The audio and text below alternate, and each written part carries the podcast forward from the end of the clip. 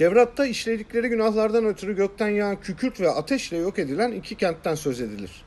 Sadom ve Gomare. Yakup Kadri Karaosmanoğlu bu isimle yazdığı kitabında İstanbul'un işgal yıllarını peşkeş çekilen memleket, yozlaşma ve çöken ahlakla birlikte anlatır. Halk sefillikten kırılırken Pera sömürgeci için eğlence başkenti olmuştur.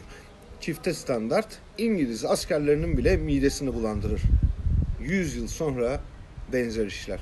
Kendi yurdunda sürgün, kendi yurdunda paryasın denilen şey. Önce bir fotoğraf çıktı. Biten tam kapanma günlerinde bir yandan eğlenen turistler diğer yandan çalışan yurttaş görünüyordu. Bülent Kılıç'ın BBC Türkçe için çektiği fotoğrafta her şeyin serbest olduğu turistler yemek yiyor. Aynı karede hizmet sektöründe çalışan bir yurttaşın ise temizlik yaptığı görülüyordu.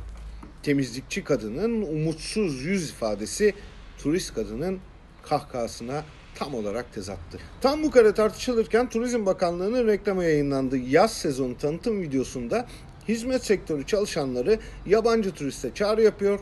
Siz eğlenin ben aşı oldum diyordu. Büyük tartışma yarattı. Çok kısa süre yayında kalan video silinse de tepkiler dinmedi. Muhalefet liderleri sert ifadelerle Kültür ve Turizm Bakanı Nuri Ersoy ile hükümeti ve muhatapları eleştirdi. İstifa çağrıları yapıldı.